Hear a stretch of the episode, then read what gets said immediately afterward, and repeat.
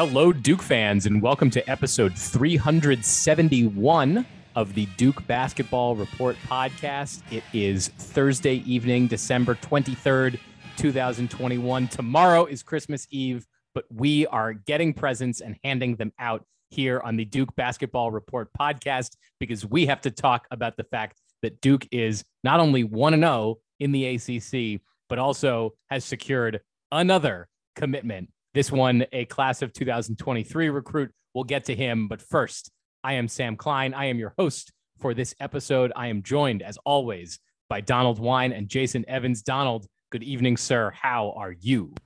Doing all right. I am here in Texas for a few days for Christmas for the family or with the family. So, uh, but yeah, last night was a really interesting game to to have to n- not only watch, but break down. So I'm glad we're getting to do it. Absolutely. Jason Evans is also here. Jason, good evening, sir. How are you? Doing well. Um, I mean, we got to get this conversation going. I, I, I said to you guys, I, there's no way you can't say that this was the most important game of the season for Duke. That's that's absurd, but it's way up there in terms of what we learned about the team and how this team will develop. This is a game I think fans are going to look back on at the end of the season and go, that was a turning point. This is, we got to, it was huge. It was huge what happened last night.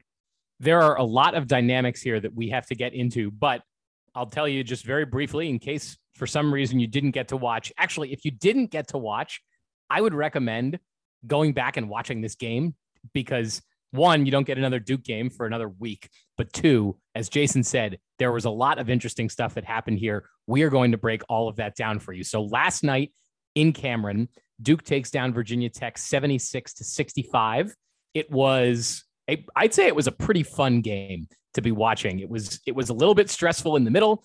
Virginia Tech took a lead late in the first half that they held on to and even grew into the second half. It was an eight-point lead at its largest, and then Duke went on a thirteen oh run that ended about uh, six or seven minutes into the second half, at which point it felt like the Blue Devils kind of had the game in hand. That seemed like they had all the momentum.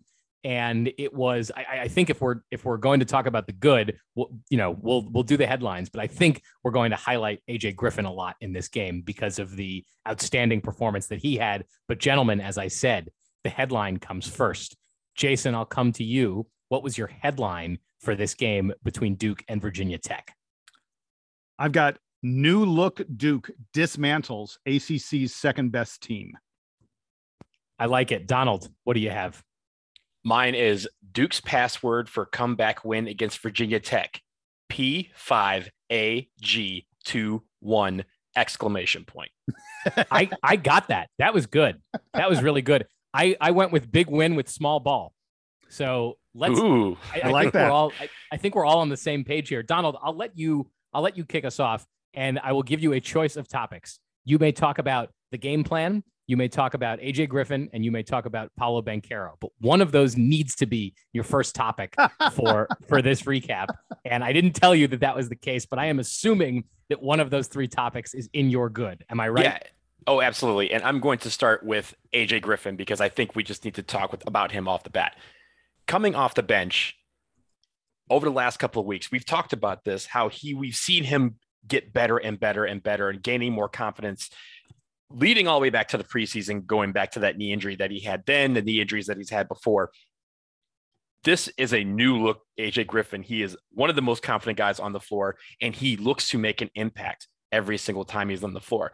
Get this, guys. For, I believe, the second time in three games, A J Griffin led the team in plus minus. He was plus seventeen, thirteen points, four rebounds, one assist. Like, this guy literally impacted every single part of the game. He had a steal, he had a block. He literally filled the stat sheet with anything that we needed to get through that second half. And he had ten points in the second half.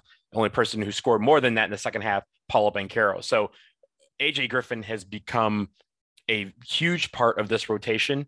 And I'm so glad that we are starting to kind of see what we expected to see uh, from the beginning. His injury seems to have been pushed to the rear view. He looks to be very, very confident, and a confident A J Griffin, as we learned last night, is a very dangerous one for the rest of the A C C because he can impact the game in many ways. Coach K was asked after the game specifically about A J Griffin. And one of the most interesting things he he said, I think, was that he turned to John Shire and Chris Carrawell last night during the game and asked them, how long do you think A J has in him? Uh, he played twenty-four minutes last night, and I don't think it seemed like he was getting too tired. Jason, Actually, what did you... Uh, no, Coach K said he thought he was getting a little bit tired down the stretch. Uh, and I believe that. A J is just not used to... He's not yet used to going at, at this kind of pace. Um, I, look, we've been saying for weeks, um, I've been saying that I wanted him to have a big game against real competition. I mean, he killed Lafayette for eighteen points, South Carolina State for nineteen points. But, I mean, this is a guy who played six minutes against Gonzaga, just two minutes against Ohio State. So we've been waiting for him to show he could do this against real competition. And make no mistake about it, Virginia Tech, who is the number twenty-two team, number twenty-two in Ken Palm's rankings coming into this game, is a legitimate opponent. I think they're the second best team in the A C C, and A J plays th- the twenty-four minutes against them. And like Donald said, an absurd plus seventeen when he was on the floor.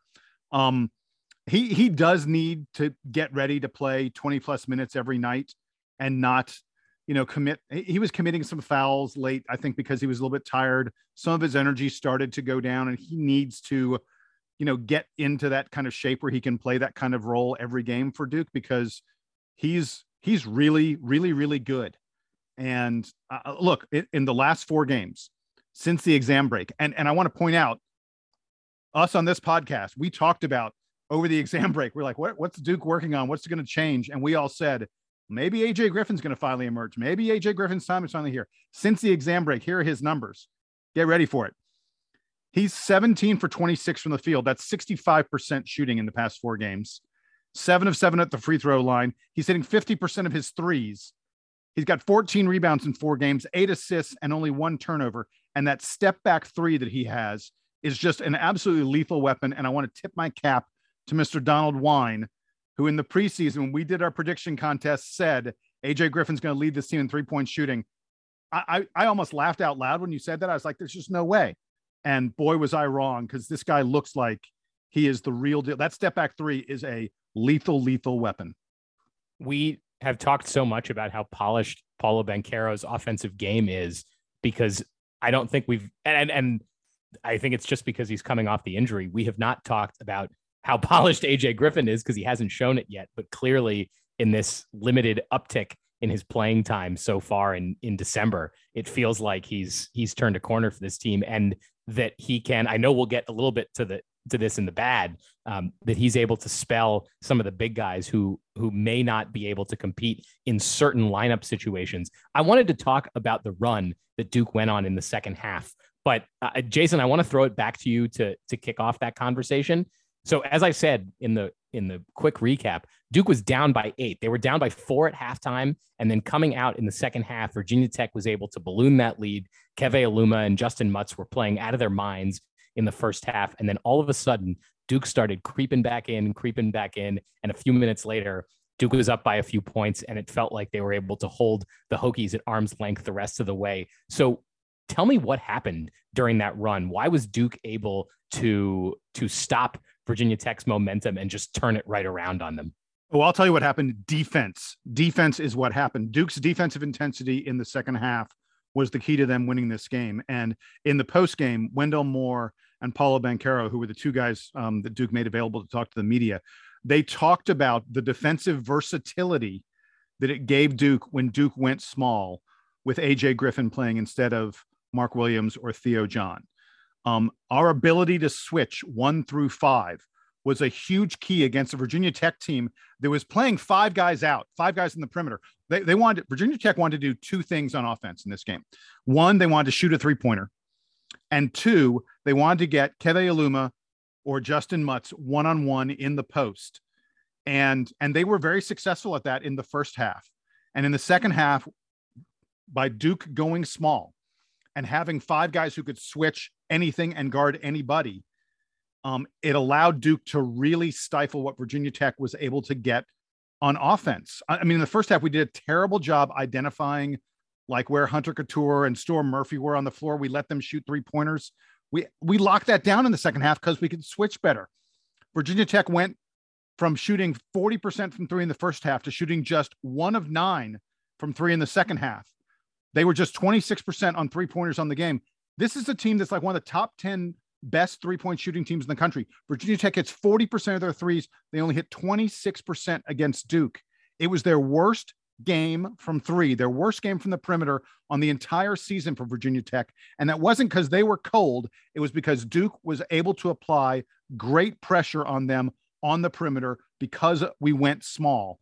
And, you know, I, I can wait and get into it later on when we're talking about Paolo Banchero, but I think we saw the start of a major trend. I'll wait till we get to Paolo because I want to talk more about going small uh, and, and Paolo and how it relates to him. I'll let you guys get in on the defense, but I think we we saw the beginning of something very significant for Duke. The The defense, as you said, Jason, was important here. And the fact that Duke was able to display all that versatility was was key because they hadn't, like like you said, they hadn't really run a small lineup for an extended period the way they did last night, with A J Griffin able to not only stay on the floor, but but be really effective in that. Duke's got two guys in Griffin and Moore, and Trevor Keels is really one of these, also to some extent, one of these defensive Swiss Army knives who Duke can Duke can be switching those guys like crazy. Jeremy Roach isn't quite big enough to be switching on to, to big guys and locking them down, but the rest of those guys can, and they were creating turnovers. They were creating a lot of havoc on defense, and it didn't feel like in the second half when they were going on that run, it didn't feel like Virginia Tech had an answer for that. Duke was able to make the adjustment at halftime to to to create the the environment for all of that switching and all of that chaos. Donald, what else did you have on on the defense and that run in the second half? It, from the eye test, it just looked like they were able to make something click, right? Even with the small ball, they were able to make something click on defense that frustrated Virginia Tech. And it wasn't the big men, because I think we'll talk about the big men a little bit later, but on the perimeter, they were able to, again, we talked about in the preview, force these guys to make bad decisions with the basketball. And they were able to either take bad shots or or make bad decisions. In the first half, we weren't doing that. So that flip, whatever we were able to do, those halftime adjustments where we were able to come out and be able to expose the fact that they can make some bad decisions with the basketball, led for us to use that for our transition. We were able to make good decisions on offense. And because of that, that was the difference. And really, like you said, Sam, we were able to hold them off down the stretch because we were able to take care of the basketball, and they were not. They they it wasn't necessarily turnovers. The turnover battle was eleven to ten, but it was definitely something where Virginia Tech fell out of sorts. And once they did that, we were able to capitalize and creep back into the game and just hold them off. Well, you're right, Donald, that the turnover battle was just eleven to ten, but Virginia Tech, I believe, only had two turnovers in the first half. So they had mm-hmm. nine in the second. Nine is a big number. I mean, this is this game was a tale of two halves in in a, in a many, many different ways, and turnovers were one of them. And Duke was able to use those turnovers, and it was deflections, it was steals, it was just, you know, us messing with them on on defense, and we used that to transition and get easier shots on offense. Good D leads to good O, as we full well know. And there was one, I believe there was one possession where we tipped the ball like four times on the same possession, yes, and yes. then finally stole it, and then went down and got a layup. Like. Great, great job in the second half of making sure we were frustrating them. Even if we didn't get the ball one time, we made it so that, again, they forced another bad pass and another bad pass, and that led to a steal, which led to points on the other end. Jason, I want you to take our next topic, which is Paolo Banchero, who was excellent last night in in both halves, but really in the second half where he was able to to make the adjustment and and become the big man for this team, which he has he has not had to do much so far this season because he's usually playing next to Mark Williams and Theo John. Those guys only combined for like twenty minutes last night. So Paolo was out there playing center for a good chunk of the game, and he was key to that run in the second half, right? Oh, yeah. Uh, so Paolo was twenty-three points, eight rebounds, three assists. Not a bad day at the office for him. Uh, he was okay in the first half. He wasn't great. And in the post game, he talked about the fact that he was settling for jumpers too much in the first half. He said he took three or four ill-advised mid-range jump shots. I'm not sure if he's been listening to the podcast. Of course he has. Yeah, I'm sure he has. We've been talking about this regarding Paolo Banchero, that he needs to not, you know, it's not that he shouldn't ever take a mid-range jumper, but he needs to not settle for that too much. And in the second half, um, boy, he, he was really able to take the game to Keve Aluma. Again, this is something he talked about in the postgame. He said he made Aluma defend more, And and what Paolo really did was he used the space that Duke had on the inside to control the inside part of the court on offense. And by that, I mean, with without Mark Williams and Theo John in the game, there was plenty of room for Paolo Banchero to e- either starting in the post, or I think he prefers to start on the perimeter and then drive the ball into the post. There's just not, there's no room for guys to help on him there. He's able to go more one-on-one, and he is, his skills are so great. His strength is so great that he's borderline unstoppable um, when he's, when he's in the post, essentially going one-on-one with guys. And I, I don't know. I don't know for sure, but I think it is very possible that the best version of Duke, the best version of this team, is a version of the team where Paolo Banchero is a dominant offensive weapon. And if that is the case, I think that is only true. I hate to say it. I think that version only exists when he is the biggest player on the floor for Duke. I, I, I don't think he can be a dominant offensive player unless he has space to operate in the post. And I, and I'm not sure he's able to find that space when Mark and Theo are in the game. I'm not, by the way, I know you guys want to jump in. I'm not saying Mark and Theo should not play or anything absurd like that. I, I want to be absolutely clear, but the best version of Duke, if the best version of Duke is Paolo Banchero doing what he did last night in the post, then you have to wonder how much time Mark and Theo get um, while, you know, while Paolo is out there. I think part of that, Jason, and, and, I don't know if this is a, a good or a bad, but it's an observation. I think part of that is that Duke was playing to Virginia Tech's speed and style last night, um, slowing it down a bit more. For sure. Where um, there there weren't as many fast break opportunities. There were only, if I if I got this right, there were only sixty possessions on each side in this game, which is much slower than Duke usually plays, but is much closer to the way Virginia Tech normally plays. I believe so, it was sixty-five, but that's still a very very so, slow yeah. number. So yeah. so. Not as many, um, not as much like like run out opportunity for Duke. A lot more slowing it down, and when you slow it down, um, you may sort of get that that clogged feeling on an offense. So um, Paolo needed a little bit more space to to roam around. So it might just be that in a game like this, where you're playing a Virginia Tech team that that is highlighted by, you know, a certain offensive style and and a certain defensive style, this is the best that Duke can do. I think that the the best version takeaway of that from this game is that Duke is adaptable. And this is not the way that Duke played against Gonzaga. Against Gonzaga, Duke was able to have two bigs on the floor at all times. Absolutely. To counter the fact yeah. that Gonzaga has two real bigs on their team. Um, Virginia Tech has two bigger guys who are very effective um, in, in Aluma and Mutts, but a different style than Gonzaga plays, and Duke was able to adapt. Yeah, I, I think, honestly, I don't know if last night was the best version of Duke, but I do know this, that we have one of the most versatile guys in in a while in Paolo Banchero, and the way that he can be dominant. Last night, he was dominant by being the biggest player on the court at times. We've seen him against Gonzaga be dominant with Wendell Moore, with Trevor Keels against K- Kentucky. Last night, A J Griffin was the sidekick in the second half, along with Wendell Moore kind of in the first half. We have times where he is not going to score or someone else goes off on a long run.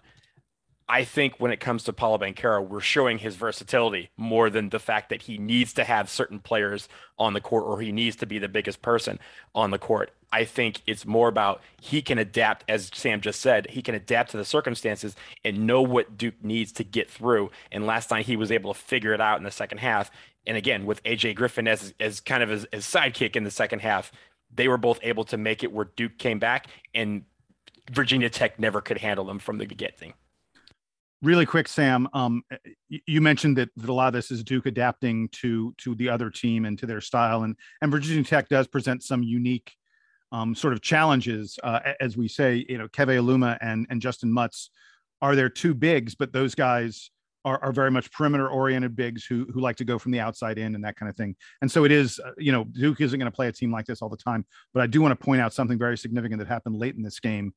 Coach K clearly recognized that Paolo needed to be the only big man on the floor and that Duke needed to provide that space for him, because there were moments down the stretch at the very end of the game where, because of foul trouble and other things, Duke needed to bring in another big guy, and they turned to Bates Jones, which kind of shocked me when it happened at first, but I was like, okay, actually that makes sense, because on offense, Bates Jones is not going to clog up the post. He's going to go hang out on the wing and wait for you to kick it out for him to shoot an open three. And, and so by going to Bates Jones instead of Theo John or Mark Williams, Duke was able to maintain that spacing, that space in the middle for Paolo to operate. I just thought that was really significant.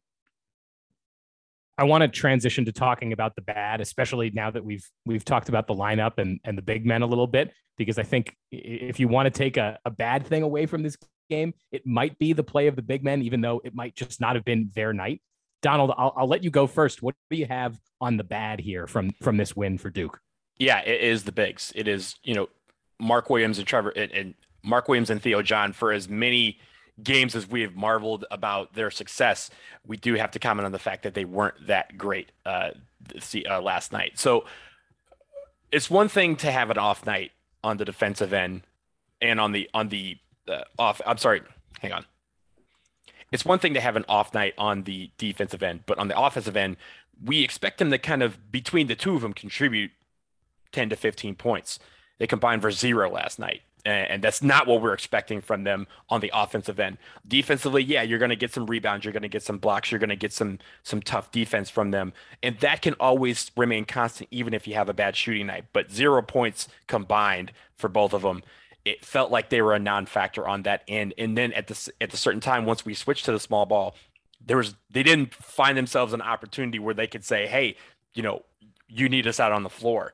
Once that small ball started working, we just went with it, and it ended up not being their night. And there will be more nights like this for them. It, unfortunately, that's just how basketball goes. You're going to have some off nights. It's how they fight through it. So I'm looking forward to them against Clemson rebounding and showing, hey, you're going to need us on the floor during crunch time. You're going to need one of us out here, and we can be that one two punch along with everyone else. Uh, we can be those guys that you can count on down the stretch. I mentioned that it was... you could either take it as a good or a bad thing that Duke adapted a little bit to Virginia Tech's style last night. The bad version of that is you would hope that in a game where Virginia Tech doesn't really have someone that can guard Mark Williams down low, that Mark Williams would be able to score more. And so I, I'm, I'm a little disappointed and cons- maybe a little bit concerned about Mark Williams. This is now, you know, if you look at the Ohio State game where he was also, he was good, but not great. This is two of the marquee games in a row where I don't think Mark Williams has played up to his potential. That being said, I think he was extremely effective against Kentucky and, and Gonzaga. So if you, if you look at those four games as being, you know, the, the, the four really telling games, the four games that Duke has played against, you know, upper tier tournament uh, level competition, Mark Williams has kind of gone two for four this year. And I hope Duke doesn't have many of those games left on the schedule, but I hope that he's able to impose his will a little bit more and to, to put a little more of that, that offensive juice into his game. I think on defense, you know, this was a game where we knew he wasn't going to be as effective on defense because Virginia Tech is not trying to score inside, but on offense, he should have been able to counter that. You know, to me, it wasn't as much about Mark and Theo's play as it was how the rest of the team played when they were in the game. Um, and I want to I want to say I, I was disappointed. There were a couple times in the first half where I saw uh, both Jeremy Roach and Paolo Banchero drive the lane. And when the help defense came, uh, they they took a difficult shot when they could have tossed up a lob to Mark for a dunk. And I think Duke doesn't look enough. Mark Williams is seven one and has really super long arms. We've said seven six wingspan, and he can really jump. I, I think Duke needs to find ways to get him easy baskets more than they do. Um, uh, that we do an okay job at it. We we need to do better at it. And so part of my bad here is that I think Duke, um, we're, we're not making Mark Williams dangerous. We're not taking advantage of his gifts. Um, And I, I put that partially on Mark, but I put it partially on his teammates. And, and regarding Theo John, I, you know, he, he only played seven minutes. Duke was minus eight during his seven minutes. That's that's the worst plus minus on the team. You never want to get too hung up on plus minus in one game, you know, one game or even a couple of games. It's it's very much a cumulative stat that you need to look at over a long period of time. But that's a really bad number. And uh, you know, I. I know Duke's going to have opponents where we need big men in the future, but I'm I'm really not sure we're going to see Theo John play more than maybe ten minutes or so in any game going forward, uh, other than, you know, blowouts or if there's injury or foul trouble, things that, you know, change the calculus. I, I'm I'm I'm unsure of Theo's role moving forward more than uh, you know, a spot minute backup to to Mark Williams. Um, and and as we sort of said, I'm not sure Duke's going to be going big all that much going forward, because I think Coach K would prefer to go small. I think right there, that plus minus is what I was going to mention. I mean, Mark Williams only had a plus three and minus five. That's the minus. Uh, that's a total of minus five, right? Like, that is an uncharacteristically bad game in that particular stat area for both Mark Williams and Theo John, because normally they are one of those guys that are in the teens when it comes to, or at least combined in the teens when it comes to plus minus. So that's why I say last night's version of Duke may not have been our best one, because I think our best one still involves those two being very much involved in both the offense and defense. Jason, another one of the struggles for Duke last night, and this sort of is is on the same topic as as the big men, is the rebounding battle that Duke had against Virginia Tech. You would think coming into this game that Duke would be able to dominate the Hokies on the boards, but that didn't really happen. No, and and I think I think I've now resigned myself that Duke is going to be just an average rebounding team. And by average, I mean average nationally, you know, among all teams, all three hundred fifty some odd teams in, in N C double A Division One, bat, maybe a little tiny bit above average, but not much. Um, I, it, it's kind of surprising when you consider that we're one of the taller teams in the country, that we have guys like um, Wendell Moore and Trevor Keels and A J Griffin, who have really solid frames that would seem to allow them to be strong rebounders from, you know, from the guard kind of positions. But in this game, we only grabbed eight offensive rebounds, um, and and half of those were were Paolo Banchero missing close shots and then getting his own rebound and putting it back. Not to say that's not valuable, but that's not exactly the same thing as a regular offensive rebound when you're already sort of in good position. Duke is now one hundred thirty-eighth in the country at offensive rebounding percentage, and I, you know, I, I just thought this was going to be something this team was going to be better at coming into the season. But it's worth noting. I think this is kind of funny. I went and checked. So, so I saw that Duke was one hundred thirty-eighth, and I was like, oh, wow. I, I, you know, I wonder which teams in the A C C we really need to worry about with offensive rebounding. Who are the, because usually it's U N C. We talked about on the last podcast that Carolina is not as good at rebounding as they used to be. So I was like, I wonder who the really good offensive rebounding teams are in the A C C. You ready for this? The best two offensive rebounding teams in the A C C, Pitt and B C. Maybe offensive rebounding doesn't really matter. Those well, you also have teams. to miss a lot of shots to get a lot of offensive rebounds. Well, no, wait, hold on. It's not that, because this is this is this is rate, not number. This is percentage, right? Okay, this is percentage okay. of missed shots, not total. Like, if it was total offensive rebounds, I would get it. No, Pitt and B C are the only two A C C teams who are in the top fifty in the country at offensive rebounding percentage. So, so maybe it's not a big deal. Maybe I'm worrying about nothing. Jason, I think the the key here, maybe, if you want to see the silver lining, as you point out, being good at offensive rebounding doesn't necessarily mean that you are a good team. And it just goes to show that there's more than one way to skin this cat. And, and Duke has, has demonstrated here. Let, let me, let me try to put the, the silver lining on. Duke has demonstrated this year that they have multiple ways that they can win a game, because if you watch just the Virginia Tech game and just the Gonzaga game, they're basically, other than, than Paolo Banchero being extremely effective, they're basically two entirely different versions of Duke. Yeah. Yeah.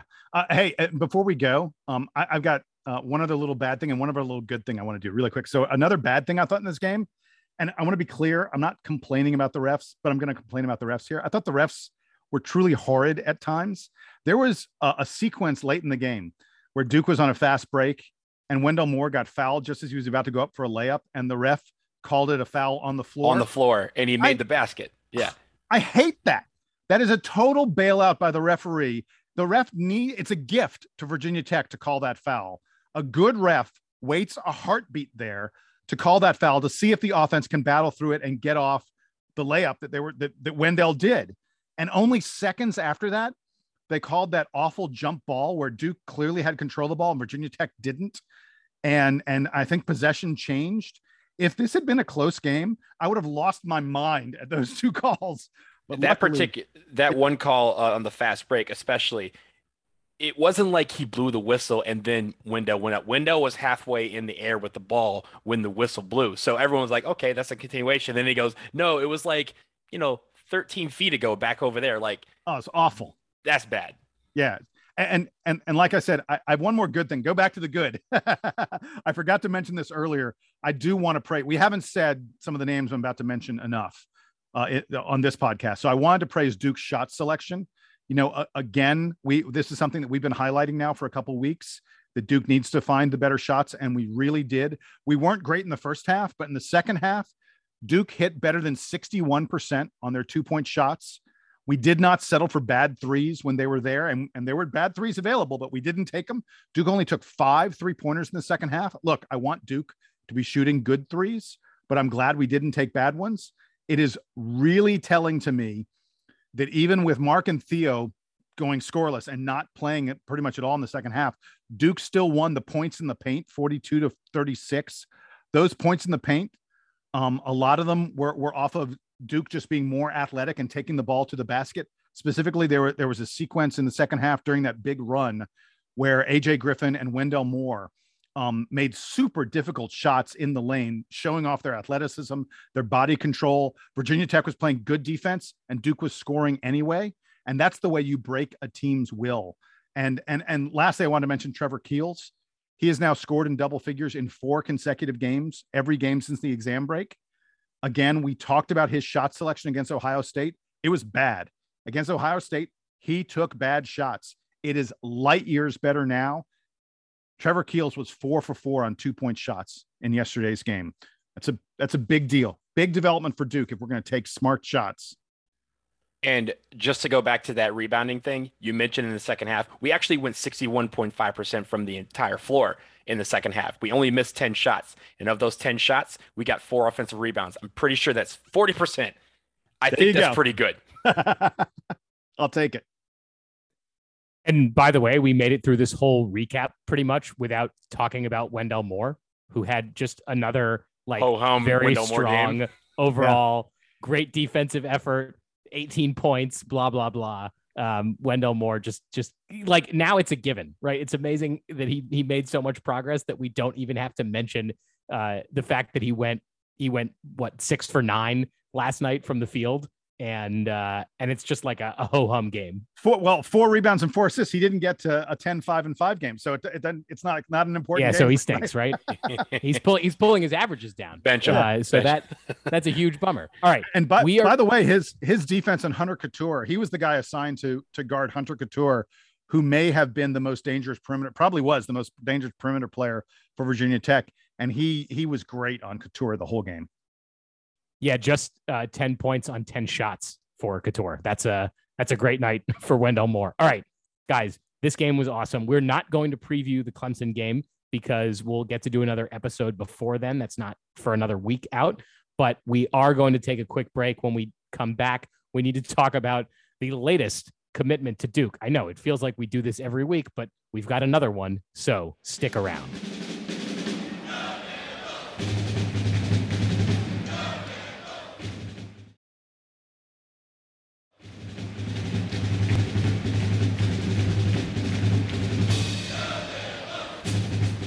So as we mentioned at the top of the show and right before the break, Duke secured another commitment from a high school basketball player just this afternoon, just, I don't know, less than an hour before we started recording.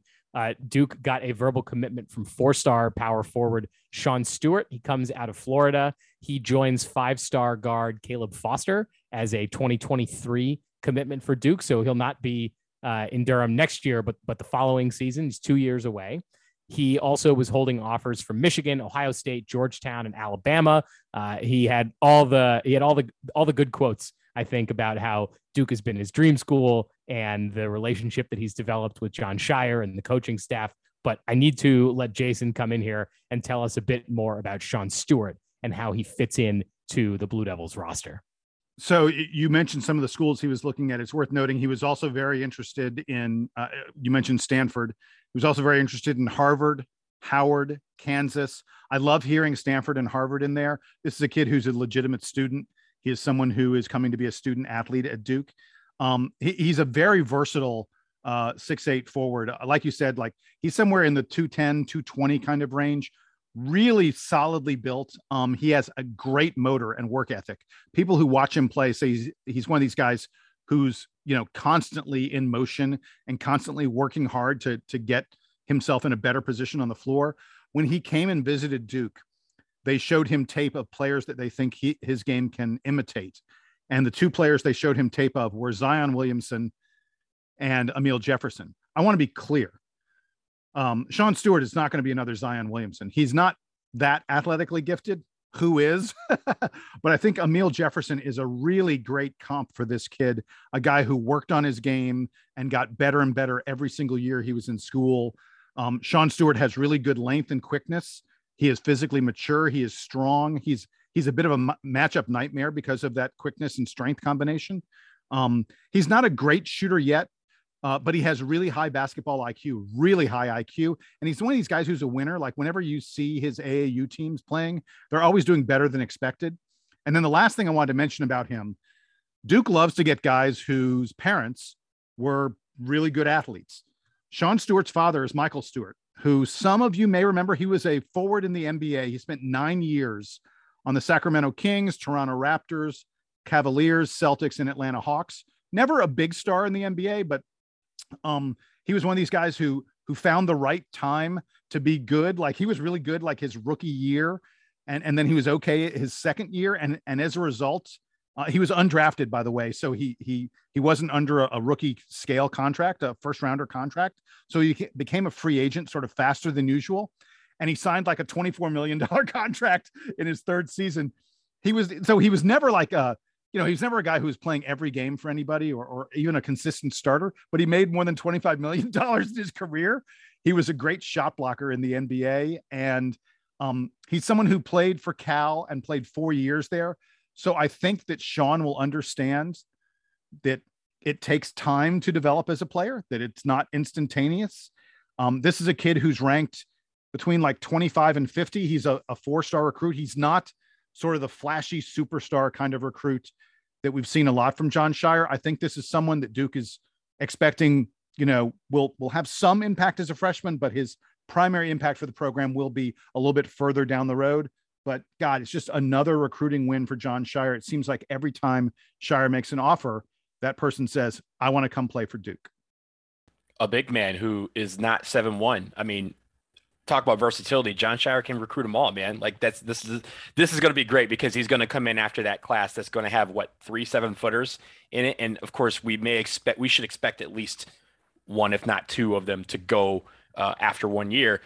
He's going to have a prime opportunity to learn behind one of those three. And also just to get, you know, some playing time and be kind of the bulk, because right now at six eight, two thirty, I mean, he can be two forty by the time he enters college, or or he can slim down to two twenty-five and be a more versatile on the wing for, uh, forward. There's a lot of opportunities for Sean Stewart, uh, and I'm glad, again, that the, the brand is strong.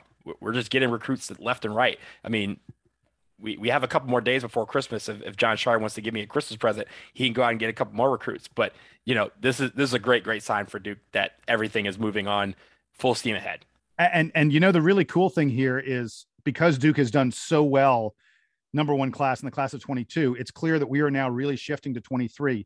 Duke is getting on the class of twenty-three faster than anybody else.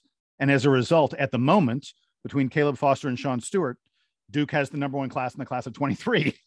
It's still early. There are not many top twenty-five guys who've committed, but the ones who have are coming to be Blue Devils.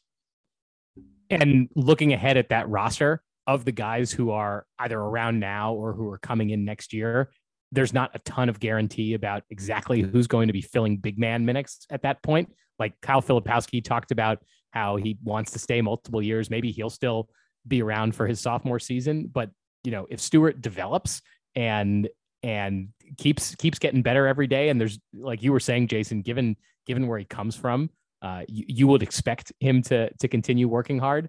He might be getting minutes early on in his Duke career. So we'll, we'll, we'll see about that. And of course we'll see how the rest of the class develops. Cause as you also point out, Duke is, is very far from done with the class of twenty twenty-three. It does feel like I think the class of twenty-two might be wrapped up at this point, although you can't, I don't think you can count John Shire out ever. So we, we still um, have a couple. I mean, Caleb Foster, they've talked about him possibly reclass, reclassifying, right? You know, there's, there's a couple of those that might, might come into fruition, but I mean, we already have what, six guys in the class seven. of twenty twenty-two? I think seven. It's seven. Yeah. We're six, six we're, guys who are, Six guys who are who are signed and committed. So yeah, that, I don't know. We'll we'll we'll see how how all of that develops. There's still plenty of time between now and when those guys actually show up on campus. All right, we need to wrap up this episode with a player of the week because it is now the end of the week as far as Duke games go. We only get the one game against Virginia Tech. Donald, I will let you go first. Who do you have for player of the week? My password started with P five, so I'm going with Paolo Banchero uh, for obvious reasons. The man was a beast in the second half. Uh, I could have gone uh, with A J Griffin as well. Again, he was part of the password uh, in the second half, but I think P five is a well-deserving one for this week and, and really, again, showed his versatility and how we can dominate a basketball game. Jason, who do you have for player of the week? Yeah, there really are only two options, and I'm going to take the other one because Donald took Paolo. I'm going to take A J Griffin. Uh, the emergence of A J Griffin is the thing that allows the Duke Blue Devils to be A, more versatile, and B, even better than they already have been. Yes, the number two team in the land, maybe even better than they were just a week ago. I took A J Griffin last week because I was so excited by his emergence, and I noted that, look, it was a week of of weaker opponents for Duke, and maybe this was just A J showing off against against less strong competition.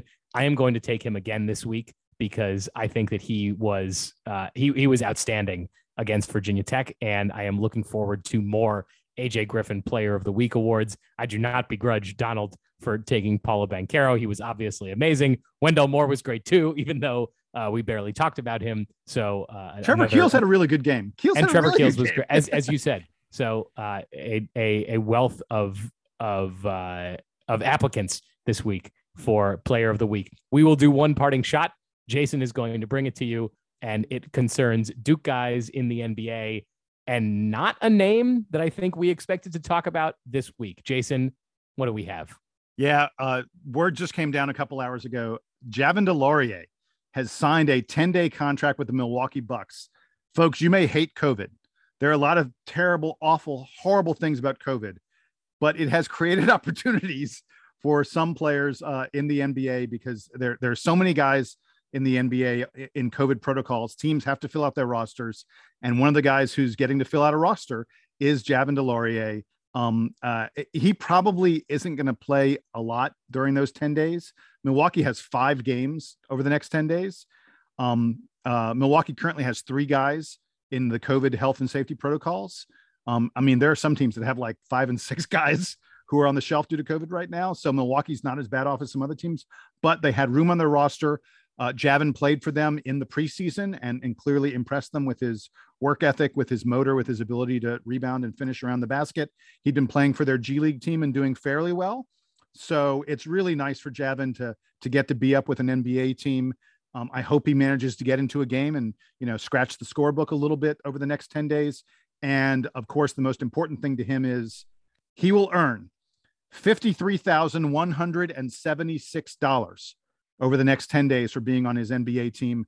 That is probably equal to, or maybe even more than, his entire G League salary for this season. fifty-three thousand dollars for the next ten days. Way to go. That is a nice Christmas present for Javin DeLaurier. I mean, you mentioned that the Bucks are kind of well off in the sense that they only have three guys in COVID protocols at this point, but one of them's Giannis Antetokounmpo. So uh, that is the necessity for Javin DeLaurier to be signed to a ten day contract. They need some length uh, because they're one of the best players in the world is not playing right now and may not play for the next uh, few days. So uh, congrats to Javin for, for making it to the bigs, getting it. Hey, a latte in the bigs is still a latte in the bigs, right? So, amen. I, I, I appreciate that I will be able to hopefully maybe see him play on Christmas Day. N- nobody on the D B R podcast is going to begrudge Javin DeLaurier getting that bag. The bag may not be millions. It might be tens of thousands, but, but you go for it, sir. And, and hopefully he shows out and gets signed to a longer deal. I did remember we had one more parting shot we needed to do. Donald, wax poetic for maybe a minute or two about the jerseys. Oh my gosh. I can't believe we've gone this far without talking about the jerseys. Look, no, no, it's great that we saved it for this. So I, I'm just going to issue a plea here. I'm, I'm I'm looking directly to the camera to Duke men's basketball, whoever whoever's in charge other than Coach K about these sorts of matters. Sell this thing. Put these things on sale. I don't care how you do it. Put the jersey on. Give us the jersey. Give us the jersey. Give us the shorts. Give us the warm-ups. Give us give us the T-shirts. Give us everything, because that is – one of the greatest jerseys I've seen. We played well in them in the second half, and we'll, we'll dis- dismiss the first half. Maybe they were just, you know, blinded by the glitz and the glamour of these jerseys, but the Brotherhood white jerseys are absolutely incredible. Pair that with the navy, you got a great, great combination that you can use at least a couple of times a year. I'm not saying use that for every game because I still love our Duke blue, but that is also Duke lit. In fact, that is the original Duke blue that they were wearing last night, and I want them to wear that as many times as they possibly can. It was I, outstanding. I think that this is probably a Nike thing more than a Duke thing. I think Nike is probably largely in control of, you know, sort of what jerseys get sold, what styles get sold. So if there's anyone out there, anyone within the sound of my voice who knows anyone who works at Nike, get the word to them. Those Brotherhood jerseys would sell like hotcakes. I will Jason, tell you there's this. no Jason, there's no way that that is true. Like, that is, Nike must want to sell every jersey they possibly can, right? Here's the thing. This is a Nike. This is not a Nike thing when it comes to these no? two particular jerseys.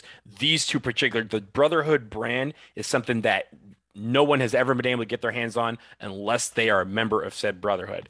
This is something where Duke would have to release that. Nike has wanted to release these for years. Nike oh. releases just about everything we else we do. We, they even released those jerseys, those those old those jerseys that we had that had just the D on the front. That was blank. They released the the gray jerseys back. All the ugly gray ones. All the ugly gray ones. They they released all those. They want to release this one. It's just that Duke will not. Well, it, more specifically, the Duke basketball team will not allow them to because they think that it's something that's Coach K. It's Coach K is in control. This is Coach K's call. So can I issue? Can I issue one like minor complaint about like I I know this is shocking, but I actually would have preferred if the shorts had the Gothic D logo on them, rather than the block D with the with the basketball and the hoop. I think that logo is awesome, but mm-hmm. I think the shorts with the with the Gothic D would have been even more epic. I agree with you, Donald. These were so fresh, and and I was the the hype video that they put out yesterday afternoon where A J and, and Mark Williams were were playing video, playing the video game with the jerseys. mm-hmm. uh, I they they put that video out and I shared it to the two of you, and I I said, do we need to do an emergency podcast just about this? Because it was it was too awesome. So uh, the jerseys. I need had, more had of that. I need I need more of that in my life. You could tell that that it had the players hyped as well. So say, that was exciting. The, the players clearly want to show these things off. This is a big deal. I, I think that John Shire, when he goes out and he recruits players, when he's talking to Sean Stewart, he's like, hey, look at the jersey you could wear. I mean, it's they probably sick. do. Look, they uh, Duke men's basketball Twitter after the uh, after the Elon game on Saturday, they're like, "Hey, five thousand retweets of this post, and we'll release a new jersey on Tuesday." Five thousand is like they do five thousand when they say something like Paolo Banchero's entered the game. Like that'll get six thousand retweets. So they knew what they were doing. They wanted to release them on this night for this team. The only thing I will I will uh, say as a complaint is that Virginia Tech didn't didn't match with the maroon. It would have created a nice jersey aesthetic. I think the orange is fine, but the with the with the maroon, they would have taken more focus off of the maroon and focused it on the white, which is where it should have been, because those jerseys are some of the greatest things we've ever seen. All right, that is going to do it for episode three seventy-one. See, we, all we did was recap a game, and we still managed to get a, a very full episode out of it. That's how that's how good this one was. This was episode three seventy-one of the Duke Basketball Report podcast. Stay in touch with us, dbrpodcast at gmail dot com. We will talk to you again early next week to preview Duke's second A C C game, which will be against Clemson after Christmas. So until then, for Jason and Donald, I am Sam. Stay safe out there. Enjoy your Christmas holiday, and we'll talk to you again soon. Duke Band, take us home. Ho, ho, ho. Merry Christmas, everybody.